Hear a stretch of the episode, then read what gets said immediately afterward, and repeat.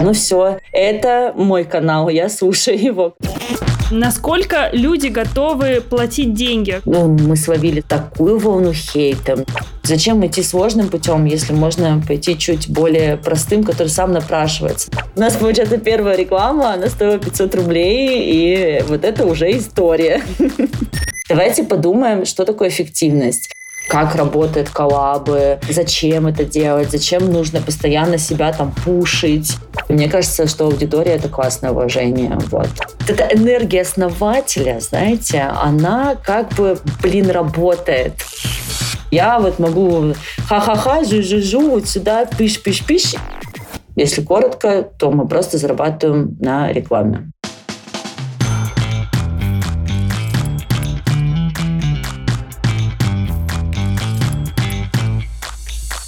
Привет! Это подкаст «Несладкий бизнес». Меня зовут Аня Цыплухина, я продюсер подкастов и автор курса «Подкаст с нуля». Помогаю блогерам и экспертам создавать собственные подкасты. Всем привет, меня зовут Анастасия Береснева, я бизнес-консультант и бизнес-коуч, работаю с предпринимателями, помогаю масштабировать свое дело. Этот сезон у нас посвящен бизнесу за границей. Мы рассказываем истории фаундеров, которые открыли свое дело в разных странах мира. В прошлых выпусках мы уже рассказывали вам о Турции, например, о том, как Катя Коносова открыла сеть кафе, о Дубае и о том, как Саша Митрошин открывает собственную студию танцев и еще множестве других стран. Если вы вдруг пропустили какой-то из этих выпусков, мы настоятельно рекомендуем вам вернуться и обязательно послушать. Спойлер, сегодня мы поговорим сразу о четырех странах. О Грузии, Турции, Арабских Эмиратах и Армении. Также мы зовем вас в наш телеграм-канал. Там мы публикуем посты про особенности ведения бизнеса в странах, о которых говорим с гостями. А еще делимся инсайдерской информацией. Например, вы узнаете, какие мои любимые выпуски несладкого бизнеса и на какое мероприятие для женщин-предпринимательниц пригласили Аню. Канал так и называется «Несладкий бизнес», и сейчас вас в нем ждет свежий пост про Грузию и Армению. По опросам в нашем телеграм-канале больше половины наших слушателей хотят открыть свой бизнес. Чаще всего начинающие предприниматели не идут в свое дело, потому что боятся вложить деньги, а потом прогореть. И просто не понимают, с чего им начать. Сегодня мы расскажем вам о возможности открыть свой бизнес с минимальными рисками и минимальными вложениями. У Озона есть франшиза по открытию пунктов выдачи заказов. Запустить такой пункт можно буквально за две недели и зарабатывать 5% от оборота точки. Средняя стоимость вложений в один пункт – 300 тысяч рублей. А если вы открываете его не в городе, то вообще около 30 тысяч рублей. Более того, Озон сам поможет на старте и первое время будет добавлять к заработку до полумиллиона рублей ежемесячно. То есть за франшизу платите не вы, а вам. А если вы, как и наши героини, находитесь за границей, то можете открыть пункт выдачи в Казахстане Беларуси, Ассосине и в Армении. Чтобы ознакомиться об условиях открытия пункта выдачи, переходите по ссылке в описании. Итак, кто же наша сегодняшняя героиня? Это Эльвина Абибулаева, девушка, которая из локального паблика в Краснодаре сделала международный, не побоюсь этого слова, медиапроект. Он называется «Щука», и вы наверняка видели их аккаунты в одной запрещенной социальной сети. Moscow Pike, Тбилиси Pike, СПБ Pike. Так вот, создала это все именно она. А начинался проект с последних 5000 рублей в Краснодаре. Теперь проект работает в семи городах мира и зарабатывает 50 миллионов рублей в год. Сегодня мы поговорим, как устроен медиабизнес, как можно заработать 50 миллионов в год с рекламы. Мне это особенно интересно. И, конечно, как это развивать свой проект в четырех странах мира. Переходим к выпуску. Элина, привет! Привет! Очень рады, что ты пришла к нам сегодня в подкаст. Очень интересно послушать твой опыт, потому что у тебя, помимо того, что у тебя свой бизнес, у тебя еще и наверняка в голове компиляция всех э, бизнесов, про которые ты когда-либо рассказывала в «Щуке», и вообще, в принципе, с кем ты только не взаимодействовала. Тем более там ресторанная сфера, мы с Аней всегда делаем, мне кажется, акцент на этом, потому что у нас, да, у нас One э, Love к ресторану. Фанаты. А я вас начала как раз слушать, когда вы начали активнее общаться с рестораторами. В общем, про Пинского была история, я помню, был выпуск. И вот после этого я такая, ну все, это мой канал, я слушаю его. И это правда, у меня в голове иногда, вот как в меме про Шерлока, когда у него ребусы вот, вот так летают. Уйдите отсюда. Мне надо отправляться в чертоги разума. И это довольно сложно вообще в целом отключиться от этого, потому что ты сравниваешь, анализируешь, что ты берешь для себя. И, в общем, это бесконечный такой поток, это правда. Скажи, где ты сейчас находишься, чем ты сейчас занимаешься? Я сейчас живу в Тбилиси, то есть уже получается второй год. Потихонечку готовлюсь к приезду, но он будет такой, наконец-то, не резкий, когда я за день два чемодана собираю, куда-то уезжаю, потому что я также готовлюсь к дубайским ценам дальше, то есть и вообще в целом другим условиям, потому что я в октябре, я вот жду, когда вот это очень жаркое дубайское лето немножечко ослабит э, свои температуры и буду переезжать, потому что пока еще мое физическое присутствие в той или иной стране, вот где мы открываемся, оно влияет. И я, как говорится, все, что могла сделать в Тбилиси, сделала. Мы тут запустились, мы здесь очень хорошо себя чувствуем и по аудитории, и по финансовым показателям, и по команде она крепкая. Я понимаю, что здесь уже моего такого физического присутствия его не нужно. И я дальше в свой бизнес-путь отправляюсь в Дубай. Классно. Слушай, ну вот эту тему мы еще затронем обязательно, и про твой переезд, и про твое личное присутствие. Давай немного в прошлое перенесемся. Вкратце расскажем нашим слушателям, что такое вообще щука, как она появилась, что мы прочитали про тебя, что изначально это была такая краснодарская медиа, потом, когда была пандемия, ты переехала в Москву и там сделала второй проект, получается, вторую щуку, потом Санкт-Петербург, потом, наверное, Сочи, да, был? Вот у вас четыре города в России. Да. И потом 24 февраля я уезжаю в Тбилиси, и если такой таймлайн дальше провести, вот я пока жила в Тбилиси все это время. Мы потом открыли Ереван, и тоже сейчас там все отлично. Потом Дубай. Это у меня тоже, я просто однажды туда съездила в отпуск, такая, нет, все, я не могу. Надо ковать железо, пока горячо. Вот мне кажется, сейчас очень много за счет того, что экспаты разъехались, а это наше всегда первое ядро, ну, как бы и аудитории, и рекламодателей, поэтому мы Дубай запустили, и сейчас Стамбул еще. То есть и вот это такой этап. И в целом я поняла, у меня вот такой складывается путь, что жизнь под подкидывает тебе лимоны, сначала в виде коронавируса. И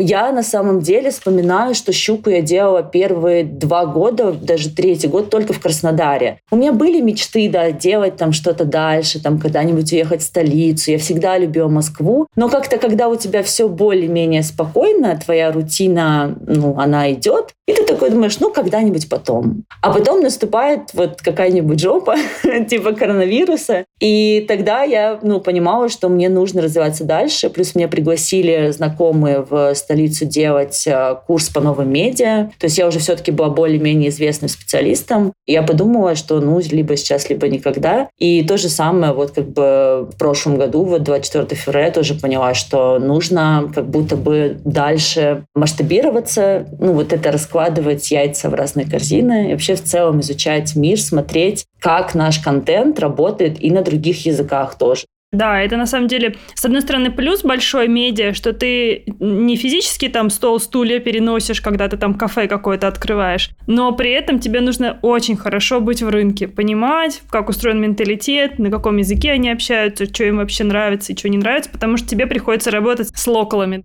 Вообще, вот да, у нас так получилась такая стратегия, ну, она органично сложилась, что мы приезжаем, есть экспат, ну, то есть мы делаем щуку. И, понятное дело, у нас чем больше городов, тем мы как бы становимся крепче. Вообще, мечтаю о том, чтобы, знаете, как Макдоналдс в любой стране, в любом городе, что ты приезжаешь и уже ожидаешь конкретный бренд, и ты знаешь там подачу контента, какие есть рубрики, что это вообще за ребята, ты им доверяешь. И хочется, чтобы вот просто в каждый город э, человек приезжал такой, так, ищем щуку, окей, как бы вот. И это наше первое ядро, да, но все равно подтягиваются и местные люди, и те, кто там в Дубае, у нас вообще только английский язык. Мы даже не стали делать второй русский в Инстаграме. То есть если в Тбилиси сейчас два языка, первый английский, второй русский, то в Дубае мы даже уже решили просто перейти полностью на английский, потому что есть ощущение, что и экспаты, которые там живут, ну так или иначе, они должны понимать тексты на английском, ну как бы вот. И не хочется делать двойную работу. Мы оставили Телеграм на русском просто потому, что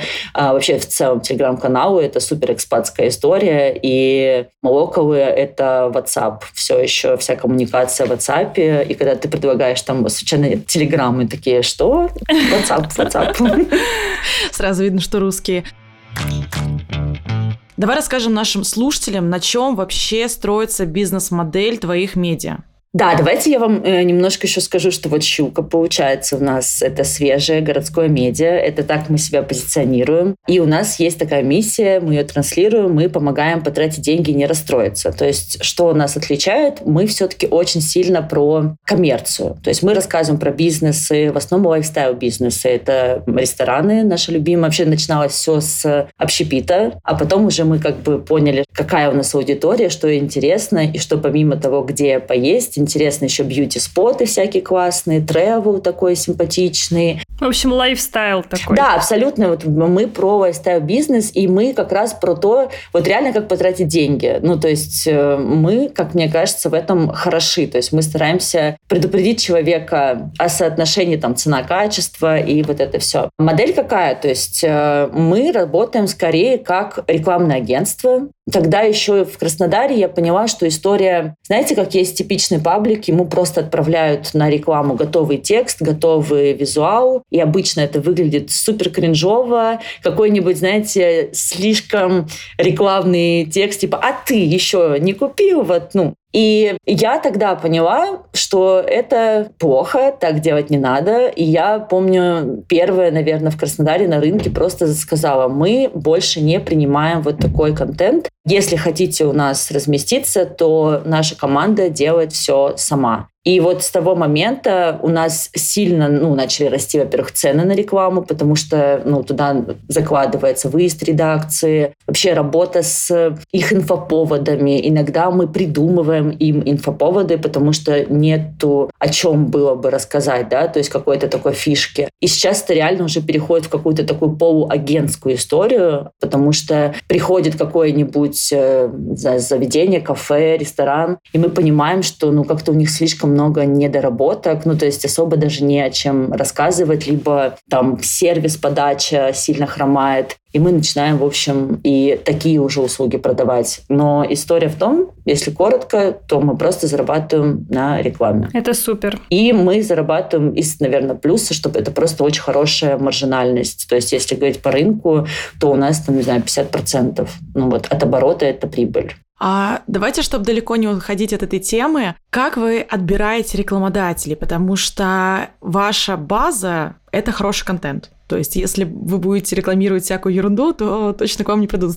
То есть э, у вас непонятно, что реклама, а что не реклама? Или у вас сейчас все реклама? Не, у нас нет. Как раз вот есть э, две полярные позиции. Либо кто-то думает, что все, что у нас есть, это реклама, и нам за все заплатили. А либо кто-то вообще не выкупает, что у нас есть реклама. Презумпция виновности, презумпция невиновности. Вот я, наоборот, никогда не вижу, что реклама, а что не реклама. Я такая, о, классное место, надо сходить. Настя всегда, это реклама. Да, потому что у нас есть тоже очень жесткие правила, потому что, ну, мы правда не возьмем на рекламу какое-то очень плохое место или где очень несъедобная еда. Но да, мы зациклены на визуале, это наша фишка, это правда наша база. То есть, э, если это выглядит классно, это большой плюс. Понятное дело, что приезжает команда там из трех редакторов, и все пробуют, и тут вот как раз всегда дискуссия. Потому что история про то, что кому-то вкусно, а кому-то не вкусно, вкусно, она очень субъективна. И мы стараемся как раз давать больше фактов, не оценочное суждение, что вот типа нам вот это было вкусно, а скорее объясняем. Вот так и работаем. Нам вообще в целом из-за этого не сложно чекать заведение, потому что мы более-менее ну, примеряем на себя. Вот ходили бы мы в это место, насколько постоянно ходили бы, либо это как раз заведение для единоразового такого experience а. Такое тоже бывает. Ну, как бы не обязательно м, рассказывать о местах, куда ты там будешь там каждый день ходить. Давай перенесемся, вот мне кажется, в 24 февраля. Мы переносимся в него каждый выпуск. Это абсолютно нормально. Слушайте, такое глобальное событие, которое, правда, меняет очень много. И мне иногда кажется, что у меня вот вообще в целом только сейчас до меня доходит. Что случилось, да? Что случилось, да, как я действовала и какой стресс все это время приходилось тоже переживать, потому что я из тех людей, кто во время больших плохих событий, я очень собираюсь. То есть вот мне нужно было, наверное, полдня, может быть, на какую-то фрустрацию, а потом я просто начала вот все варианты сценария, ну, развития событий у себя в голове проматывать. И это прям иногда казалось, вот, не знаю, меня аж трясло. А какие у тебя были первые варианты? Вот какие сценарии ты сразу же рассматривала? Я так понимаю, что один из них это как раз э, переезд за границу, ну, как бы раскладывать яйца по большему количеству корзин и открыть щуку в других странах. Получается, у меня было, да, самых два главных э, выбора вот, пути. Остаться и делать что-то внутри, либо уехать и дальше развивать в других странах. Объясню, как я мыслила. У нас просто основным каналом продвижения всегда была таргетированная реклама. Ну, то есть э, это то, что мы умеем. Это на самом деле не очень дорого для нас, потому что у нас хороший контент, и стоит просто запустить там на какие-то там доллары эту рекламу, и всегда поток э, новой аудитории, он шел, капал, капал. И я понимала, что у нас просто единоразово обрезается этот путь.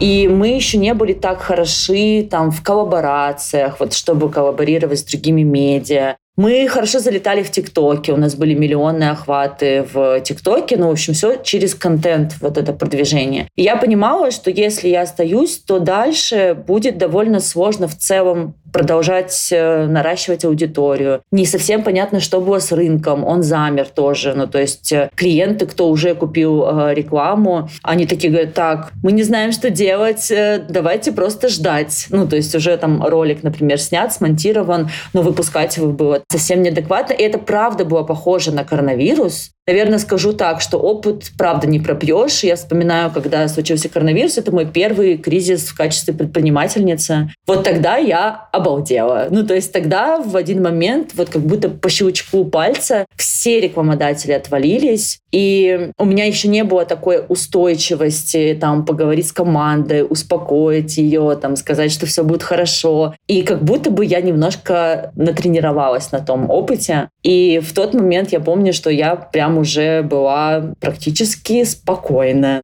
Ну, я хотя бы делала вид, что я спокойна, вот, чтобы команда не паниковала. И потом я им объяснила, мы все собрались, я объяснила им, что я их не бросаю. Наверное, это был такой самый душещипательный момент, потому что тут я была в Москве с ними рядом, ходила на все завтраки, которые устраивает там Азбука Вкуса, все эти бранчи классные. В общем, ты, ты всегда коммуницируешь напрямую с, там, с бренд-менеджером, с пиарщиками, и это тоже всегда ускоряло процесс там, покупки рекламы, например. Я объяснила, все было хорошо, и сейчас, спойлер, вот прошло как бы уже больше года, у нас все не просто хорошо, это будет не скромно, но мы супер сильно выросли. А во сколько раз? У тебя есть какие-то вот показатели? Объясню, например, сейчас в количествах э, сотрудников. Я когда уезжала, у нас было там раз, два, три, четыре, пять, шесть, семь, ну то есть до 10 человек команда была. Сейчас уже 35, и вот мы сейчас открыли еще несколько вакансий, как бы нанимаем еще людей в обороте тоже, то есть это стали уже хотя бы там, ну, типа, 10-миллионные числа, ну, то есть мы там перевалили, там, если за год мы достигли 50 миллионов. Это по России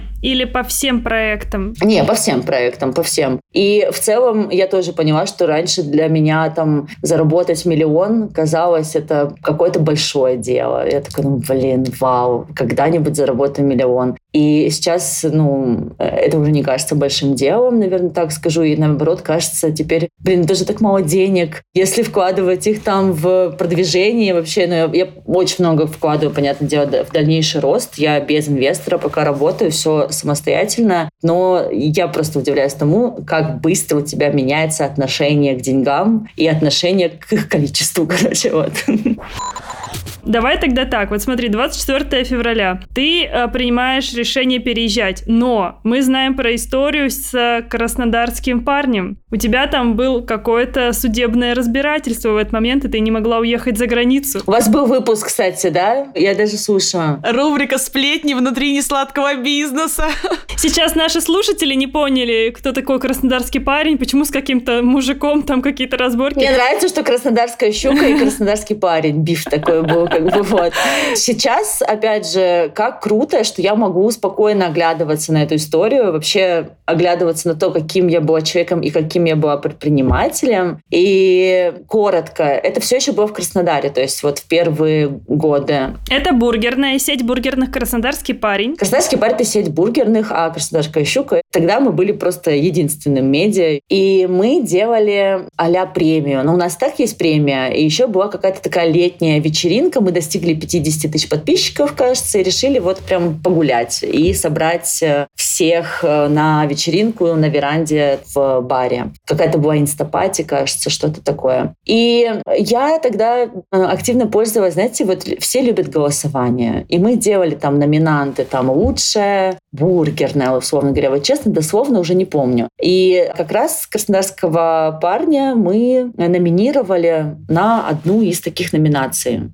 И тогда нам показалось, что было очень много ботов. Ну, то есть, что очень каких-то подозрительных аккаунтов. Я там и друзей спрашивала, а, пригласила своего товарища, SMM-специалиста, как бы, вот говорю, ты как, вот тебе кажется, это там боты или нет? И, в общем, мы их сняли с номинации с формулировкой в Инстаграме. То есть, был пост, где я объявила победителей и как-то написала, что вот, мы больше не хотим сотрудничать с такими недобросовестными ребятами, в общем, я помню, слово точно недобросовестное было. И со сцены тоже это сказала. И, в общем, ребята как раз на, именно на это подали в суд. Сказали, что у них не было ботов. В общем, все было честно. Все это настолько сильно закрутилось, а потом начался еще и коронавирус. И я не присутствовала на суде. Ну, то есть я не знала, что он запустился, что вообще дело есть. И меня уведомили уже, когда решение было ну, вынесено и прошел срок апелляции. Мне было тогда так э, обидно и неприятно. Вот я узнала об этом, и я такая, я хочу защитить свою честь. Заняла какие-то деньги на адвоката. Тогда мне казалось, что ну, это очень э, дорого. Что-то 100, 150 тысяч рублей, кажется, стоил адвокат. В общем, суть э, этого решения была в том, что я там должна была покрыть все небольшие финансовые расходы, кажется, что-то около 50 тысяч рублей. Но, наверное, главное, что я должна была записать пост. Обращение обращение? Да, обращение, что все-таки они были правы, я была не права, что ботов не было, вот это все. В общем, билась я до последнего, два года все это длилось. И получается, что когда случилось 24 февраля, то есть я уже не могла выехать из страны, потому что если у тебя есть какое-то дело незакрытое, то есть ты не можешь выехать из страны. Но, в общем, суть в том, что когда происходят такие ужасные штуки, ты понимаешь, ну, переоценка ценности, она приходит. И я поняла, что весь этот биф двухлетний не стоил того. Я уже стала другим человеком тоже. Для меня вот эта история доказать всем свою правду и при этом ценой своего там ментального здоровья, ценой своих каких-то сил, я поняла, что это вообще, это вообще не то. Я написала ребятам сама в WhatsApp, и написала, говорю, мне кажется, это дело вообще там уже того не стоит. Я готова записать э, обращение, я его записала. И иногда не стоит тратить столько энергии, столько сил на то, чтобы вот э, лезть из кожи вон и всегда оставлять за собой там последнее слово или там всегда быть правой. Потому что в это время ты теряешь ресурс и свою энергию, а ты мог бы построить что-то хорошее ну, на этой энергии. Ну и, собственно, дело разрешилось. С меня сняли галочку невыездной, и я уехала 15 марта, получается. Давай поговорим про твои международные филиалы и начнем с такого общего вопроса. У вас э, два аккаунта на английском языке, это Стамбул и Дубай, как ты уже сказала. В чем разница? И Тбилиси, и Тбилиси. Вообще в целом Тбилиси стал нашим таким флагманом, прорывом. Это прям такой филиал, после которого я поняла, что все возможно. Потому что вы наверняка что-то слышали про русофобию, про очень много надписей «Факраша» и вот эту всю историю. И она присутствует, не буду отрицать. И я подумала, что если в таком месте у нас получилось, и мы работаем с локалом, то есть нужно сказать, что мы не в экспатском пузыре. У нас очень много рекламодателей — это ну, грузины, кто здесь делать. Мы сейчас работаем с Radisson. Ну, то есть вот Collection, у них там очень много а, вообще в целом разных отелей, бассейны, в общем, все, что связано с hospitality. И я после этого поняла, что да, что мы можем и на английском круто создавать контент. Но, конечно, путь был не такой прям прямой, как всегда все было тернисто, потому что когда я переехала, со мной переехал еще один из редакторов. Он был нашим редактором в Москве телеграм-канала, Максим, и сейчас он шеф-редактор в Тбилиси. И вот вопрос, почему я начала с этого города, да, с этой страны, вот с Грузии, что, наверное, во-первых, я была до этого здесь как туристка дважды, и мне прям было, наверное, страшно уезжать совсем в никуда. Ну, я хотя бы понимала, как устроен Тбилиси, как тут все. И плюс вот как раз Максим, он мне написал, говорит, Эли, я все-таки буду уезжать. И я поняла, что вот, ну, тогда, может быть, не так сильно будет страшно. То есть я уеду вместе со своей коллегой, ну, то есть с частичкой своей команды, но прикол был в том, что мы начали делать медиа на русском языке. То есть я английский знаю, ну, пока вот Лондон is the capital of Britain. Ну, то есть я учу. Я выступала в Дубае на английском с презентацией. В общем, короче, э, что-то уже пробую, что-то делаю, но так, чтобы прям делать классные тексты, не могу. И мы начали делать на русском языке ну, мы словили такую волну хейта. Мне кажется, мы никогда не ловили такую волну, потому что ты заходишь в директ, и там вот просто fuck Russia, Russia go home, вот как бы вот эти все сообщения. И в комментариях тоже. И мы начали делать, ну, мы, мы сделали обзоры на разные заведения, и эти заведения начали нам писать «удалите». Ну, то есть мы не хотим, чтобы вы делали обзор на нас ну, мы удаляли, потому что не было настроения ругаться тогда. И мы подключили английский, и это стало, вот, знаете, оберегом таким в целом вообще. В Тбилиси, вот в Грузии, если что-то делаете, просто делайте на английском. Не стоит вот как бы делать исключительно на русском. И после этого, как у нас появился хороший английский язык, ну, мы наняли редактора, мы начали быстрее расти, у нас меньше хейта, и после этого все как бы стало супер. Вот, и в Тбилиси сейчас прям хорошо чем разница, как тебе кажется, российского рынка и зарубежного рынка? То есть сейчас у вас Тбилиси, Стамбул и Дубай. Ну, есть Ереван тоже, но в Ереване как раз-таки мы делаем на русском языке. Ну, потому что, в принципе, там все говорят на русском. Это правда, да. На удивление, везде своя специфика. В Тбилиси супер еще и просто потому, что очень много экспатов, очень много там вот эмигрантского бизнеса. Здесь просто кофейня, как грибы после дождя открывается. Я когда была там в ноябре 22 э, получается года, я была просто в шоке, потому что до этого я в Грузии была в декабре 21 то есть за пару месяцев до того самого черного дня. И это были два разных города. Кофейни, как в Москве, одна за другой. И меня сопровождал мой знакомый, я говорю, Артем, а это что такое? И он мне такой, это за последние два месяца после мобилизации. Я реально была просто в шоке, как настолько быстро все открылись. И причем там сидят не только русские, там много грузинов также сидят, работают, то есть они прижились, скажем так. Ну, вот если мы говорим про спецификацию, да, вот в Тбилиси просто открыть что-то очень просто. Я иногда поэтому излюсь, честно вам скажу, иногда это просто все сделано из говна и палок, я это называю. То есть здесь нет никаких проверок, то есть не нужно, как в России, там вот эти все сантиметры вымерять, чтобы, не дай бог, там карниз не заходил куда-то.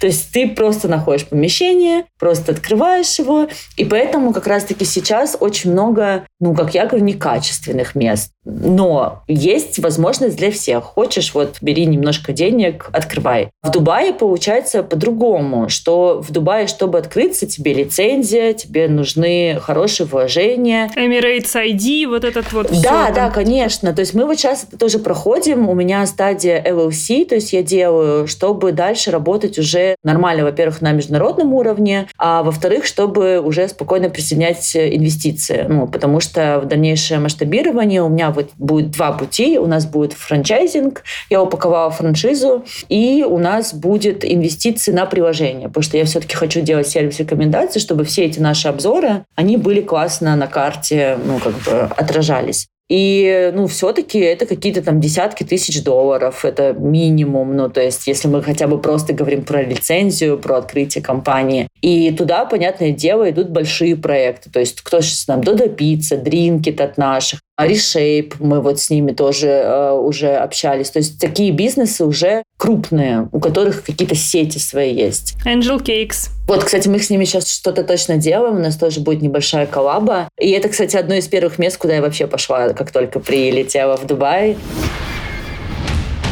Последние полгода мы выходим с несладким бизнесом чуть реже, но при этом снимаем для вас другие интервью. Например, мы были ведущими проекта «Факап дня», который выходит на платформе ВК. Мы взяли интервью у предпринимателей, которые поделились своими факапами в бизнесе и честно рассказали, как справлялись с трудностями. На этой неделе вышло видео с Алиной Тютьковой, основательницей кофеин Angel Cakes. Алина начала свое дело в Волгограде в 2014 году, когда получила первый заказ на торт. С 2019 года она начала открывать свои первые заведения – кондитерскую в Волгограде и Краснодаре. Уже через год, в 2020 году, Алина открыла Angel Cakes в Москве на Патриарших прудах и почти сразу появилась точка в Москва-Сити. В прошлом году Алина вместе с мужем Дмитрием Титьковым начали выходить на мир и открыли первые кафе в Дубае. О Факабе в одном из них Алина как раз рассказала нам в выпуске. Спойлер, они чуть не затопили Дубай Мол. Также Алина поделилась, как она справляется со сложностями в ресторанном бизнесе, как по мне, самым сложным, и как научилась относиться к этим трудностям. Смотрите интервью по ссылке в описании.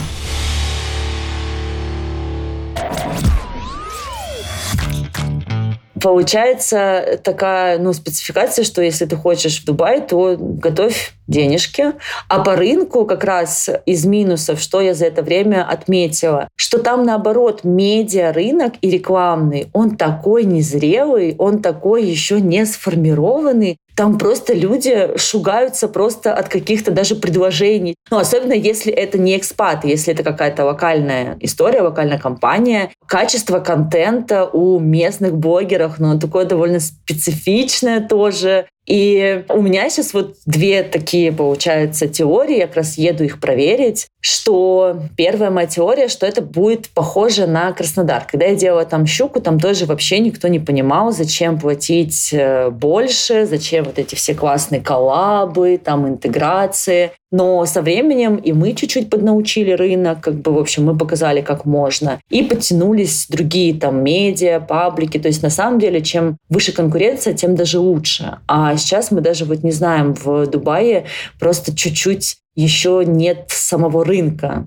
И я останусь, побуду там, посмотрю. Если я понимаю, что это еще раскачка на несколько лет, условно говоря, ну, я не буду сидеть в Дубае несколько лет. У меня есть там запасной дальше, там это Бали, в общем, ну и дальше, и дальше, и дальше. Я думаю, что пока так. Интересно, что ты рассматриваешь города и страны, где больше всего экспатов. То есть э, э делаешь ли ты на этом акцент? То есть как будто бы это будет ядро вашей аудитории или просто потому, что тебе эти места нравятся конкретные?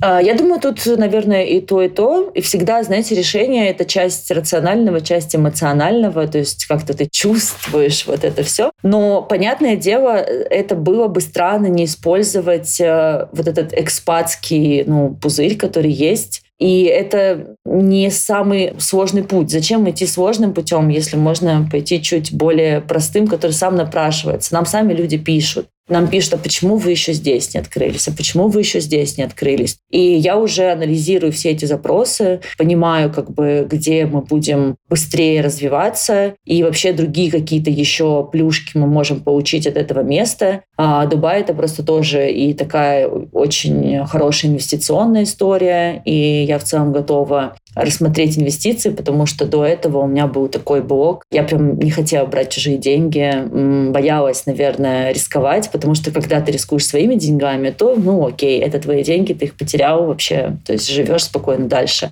А когда это уже чужие деньги, это уже какой-то другой уровень для меня. Вот. Здесь должна быть ставка из э, выпуска с Кириллом Родиной. Дай тогда один совет каким-нибудь нашим слушателям и начинающим предпринимателям. Никогда ничего не делайте за свои деньги. Сразу ищите инвестора. Лучший, да. Как вам? А мне кажется, да, тут просто нужно как будто бы дойти и понять. То есть мы сейчас в той точке, когда нам просто нужно масштабироваться, не ждать э, вот пока это все стихнет. Мы не знаем, что будет завтра, ну, как вы это понимаете, я думаю. А сейчас, учитывая количество экспатов вообще по всему миру, которое разъехалось, у нас же там уже и в Аргентине пишут, как бы, и Берлин, какое место просто, Барселона, ну, то есть, и тут, понятное дело, просто нужны адекватный бюджет на то, чтобы это все юридически правильно оформить и масштабировать, ну, вот, чтобы сохранять качество, пока это самая большая проблема. Я вот почти подписала два договора на франшизу, то есть у меня была презентация франшизы, и вот я почти подписала Казахстан и Пхукет. И в конце, когда я все-таки поняла, что пока во всей нашей компании только я могу передавать знания, ну, то есть нет еще системы, нет хорошего там директора по франчайзингу, я поняла, что меня бы тогда вообще разорвало на 10 тысяч э, частей. И пока вот мы это притормозили и вернем ближе к Новому году.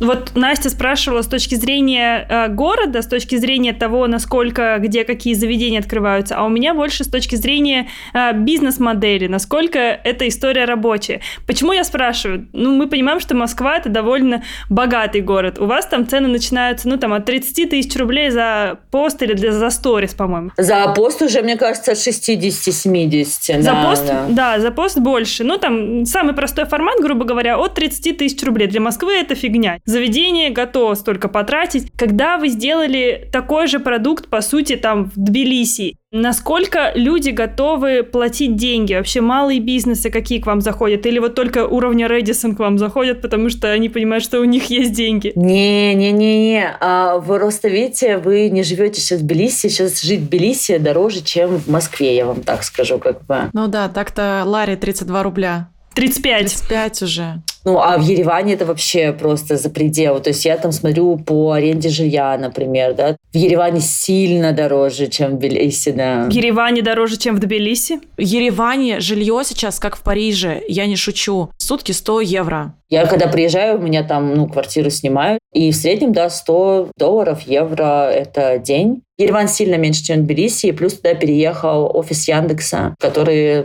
повысил вообще в целом... Уровень нормы этого города. Да, очень много айтишников. Понятное дело, там соревноваться с зарплатами айтишников далеко не все могут. Поэтому а, Тбилиси не бюджетно, у нас не бюджетная реклама, мы уже окупились, то есть нам нужно, вот потребовалось в целом, как у меня по бизнес-плану, у нас там год на окупаемость, и дальше мы идем в прибыль. Пока больших отклонений ну вот от нашей схемы, как мы работаем, ее нет. Но здесь просто напрашивается, э, я больше стала делать всякие бизнес-завтраки, чтобы привлекать уже, знаете, сразу лиц, которые принимают решения в этой компании.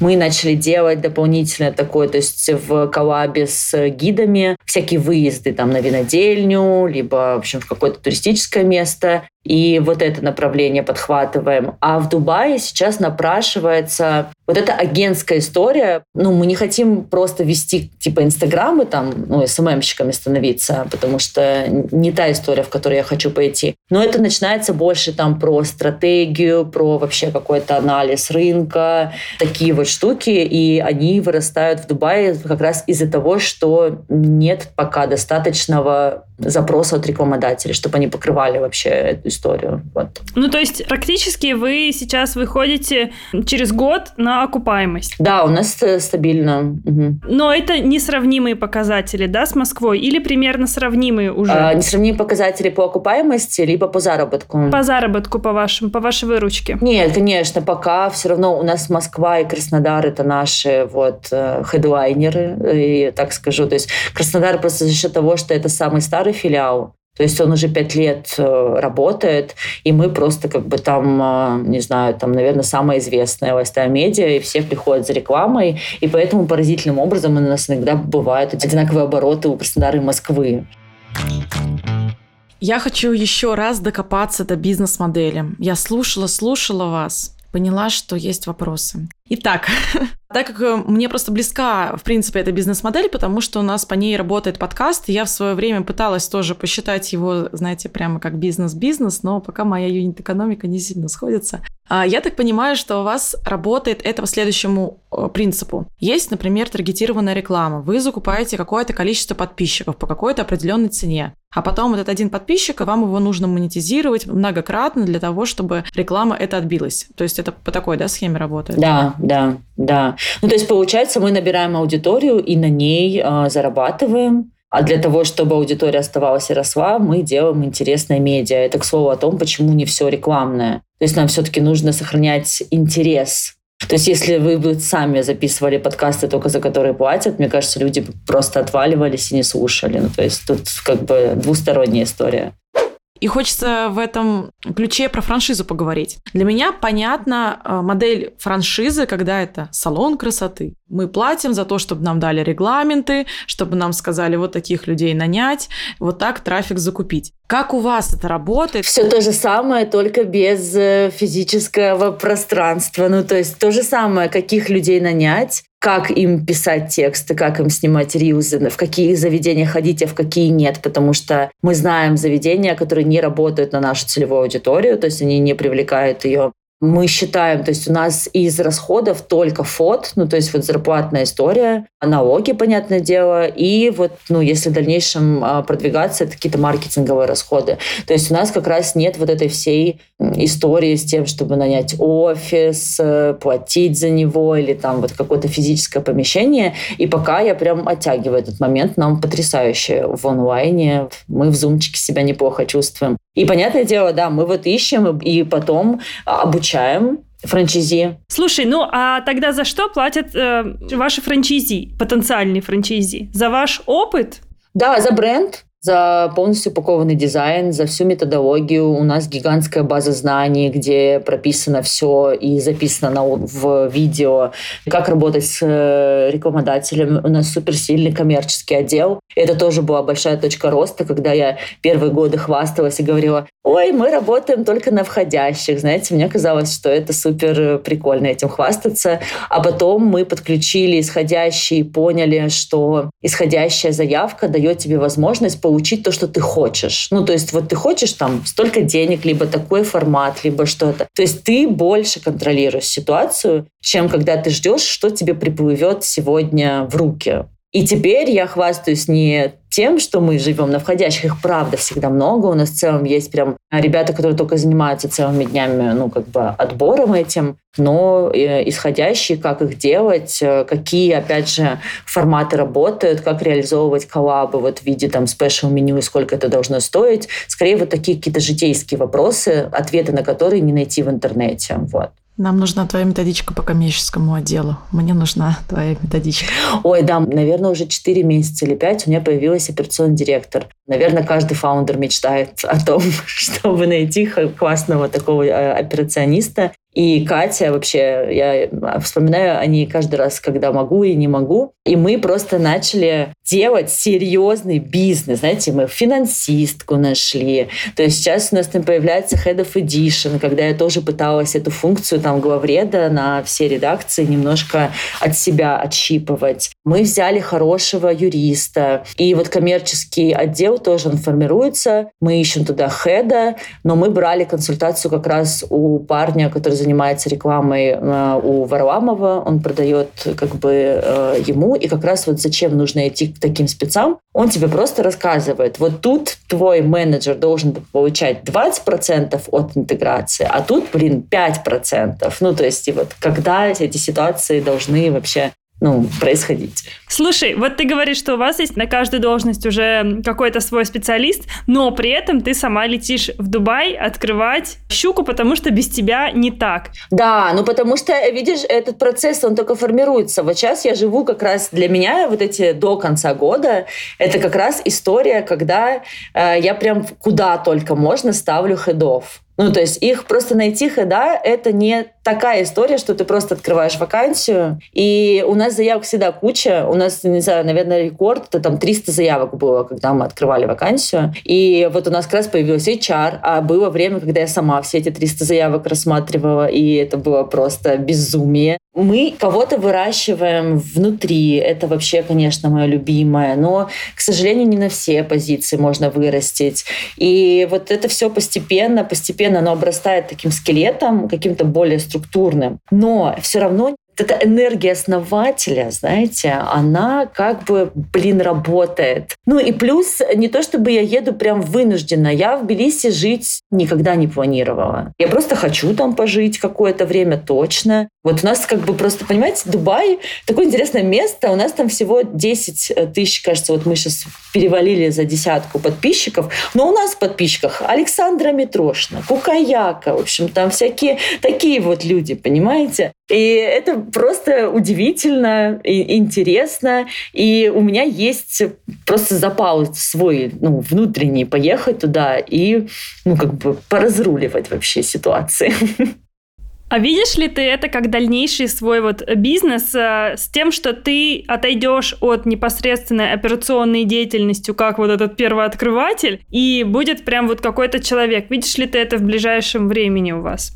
Да, раньше мне казалось, ну это же мой ребенок, это же мое детище, у меня он татуировка с ще на руке есть это в какой-то тоже момент, когда мне нужна была прям какая-то поддержка, как-то себя поддержать, и почему-то татуировка этим стала. А, но я вижу э, вообще, вообще история с SEO, это что же должность, которая может быть э, ну, наемной. В общем, ты можешь найти человека на должность SEO. Вот как на операционного директора нашла же я. И Катя, она очень четкая. Мы очень разные. Вообще люди должны, мне кажется, своими сильными сторонами на работе присутствовать. И, например, я не структурный человек. Я человек вот кусок, не знаю, чего, энергии, чего-то там, как бы я вот могу ха-ха-ха, жу-жу-жу, вот сюда, пиш-пиш-пиш. И вот, но у меня никогда не было какой-то прям системности, структурности, табличек. И вот поэтому с приходом Кати в нашу команду вот как раз появилась вот эта история с кучей табличечек, которые я не всегда понимаю. И я надеюсь, что когда-нибудь в будущем я встречу человека, которого я могу поставить на SEO. Не знаю, не то, чтобы я прям хотела ничего бы не делать, но, например, вот книжку напишу, знаете. Классно. Кстати, хорошая история. А можно еще последний вопрос про франшизу? А сколько стоит сейчас у вас купить франшизу? И сколько вложений нужно? У нас э, франшиза, там паушальный взнос получается что-то до миллиона рублей. То есть это все пока еще было в рублях. Окупаемость э, год. Первые вложения. Вот в чем разница, опять же, между открытием ресторана там и открытием щуки? К тебе нужно сразу много денег на, опять же, аренду, ремонт, тебе нужно успеть в эти арендные каникулы. У нас эти траты, они размазываются вот на этот год. То есть тебе нужно год поддерживать э, за вот пока окупится эта история. И нужны вложения какие? Это зарплаты таких сотрудников, как шеф-редактор, коммерческий менеджер, который начинает, то есть как бы таргетолог, если вам нужно отдельный. Это небольшие деньги, и при этом это некоторое терпение, в год, потому что год вы просто окупаетесь. И это может быть не сверхприбыли сразу, но это такая вот стабильная история которая просто еще параллельно много плюшек приносит, потому что помимо этого у тебя есть аудитория, ты можешь попробовать ее монетизировать еще по-другому. Если у тебя, например, есть другой бизнес, э, и там есть конкретные товары, ты можешь как-то чаще мелькать, и это будет влиять на твой второй бизнес. Потому что в целом аудитория такая история, ты всегда можешь допридумать, как с ней быть, в общем, как ей что продавать. И мне кажется, что аудитория — это классное вложение. Вот.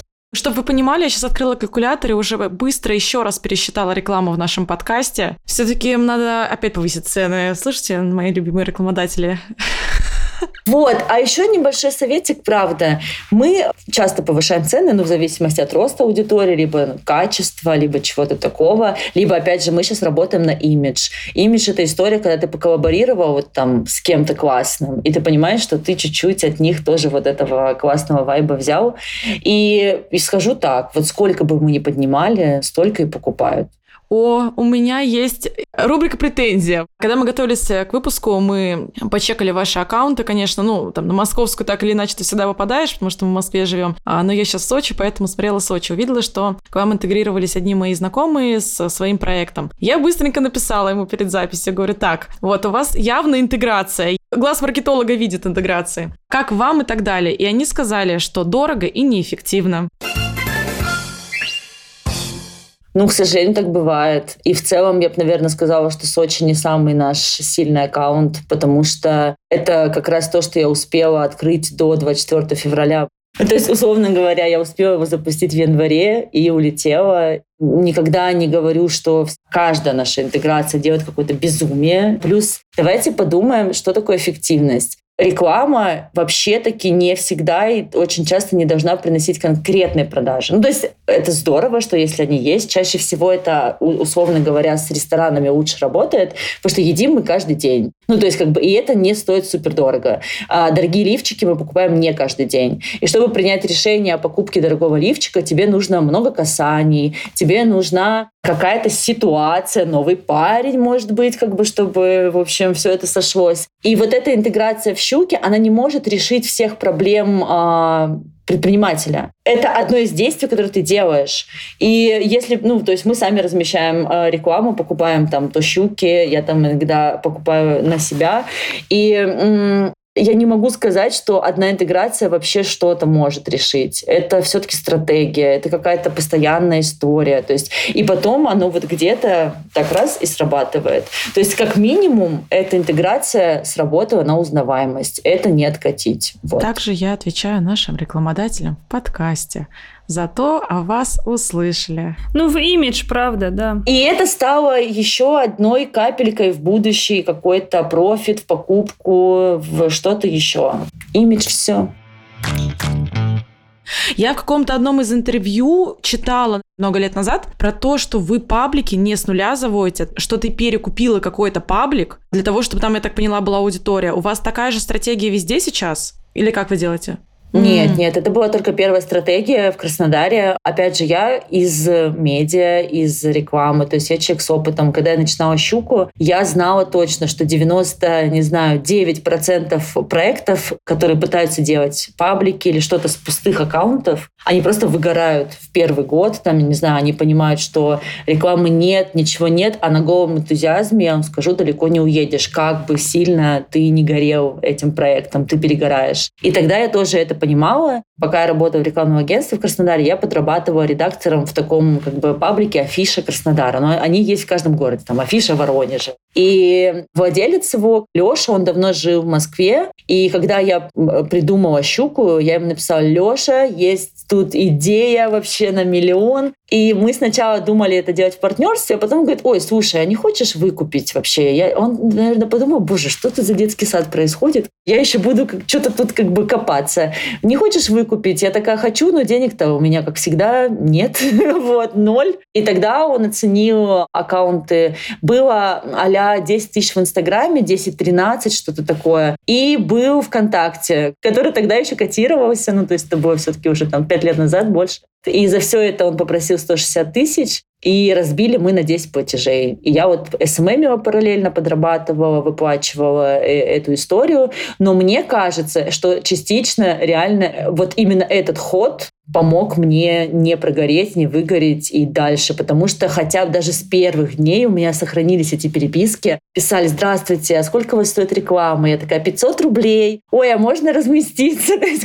Да. И вот у нас, получается, первая реклама, она стоила 500 рублей, и вот это уже история. Потом, получается, все-таки есть влияние бренда. То есть, когда я уже была в Москве, на удивление, я вот завела пустой аккаунт, и он рос еще и потому, что довольно много людей, оказывается, переезжает там из Краснодара в Москву, и следом за нами. И то есть недолго я там была с пустым аккаунтом, очень быстро там первые пять тысяч подписчиков набрались, а потом, ну, как бы рост, рост и рост, и дальше у нас уже просто нет такой необходимости. Вот. Классно.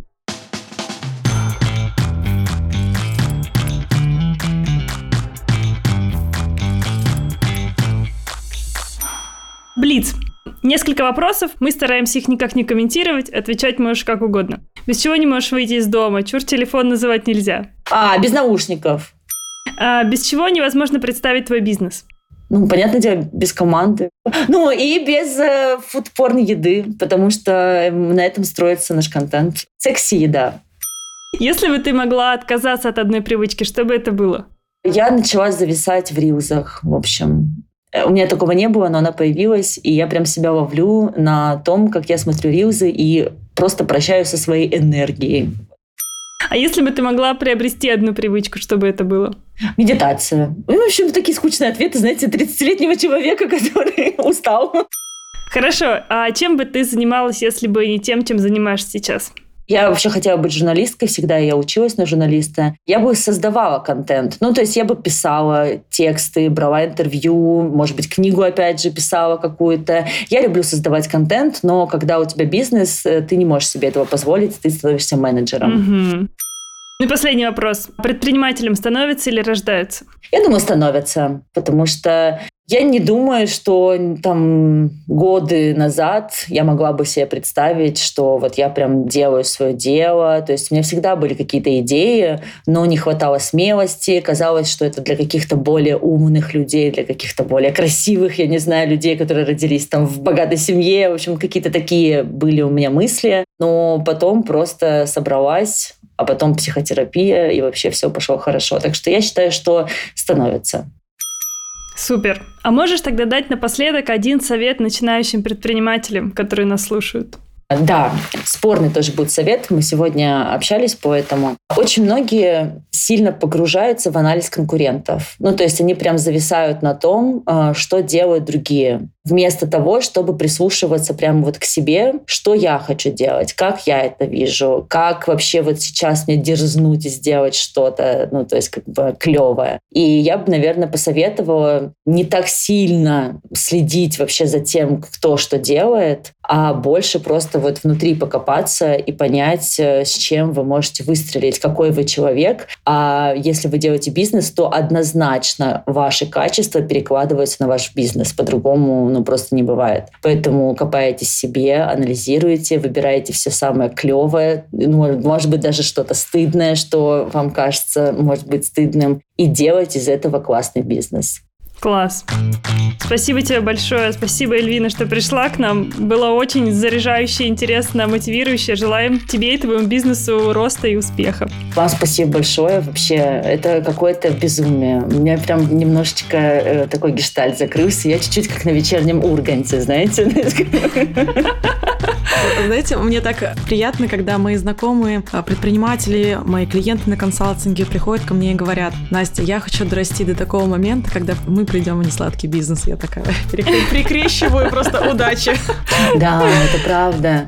Потому что, честно скажу, именно вот вы про бизнес. Для меня это важно. Я вот это присвоила для себя. Я поняла, что мне нравится быть предпринимательницей. То есть, как бы я иногда, конечно, вовлю себя, что мне не нравится, в принципе, больше ничего. То есть я вот сейчас искала книгу себе в отпуск. Я подумала, ну я же не буду опять в отпуске про бизнес читать. Я такая, блин, а про что тогда я буду читать?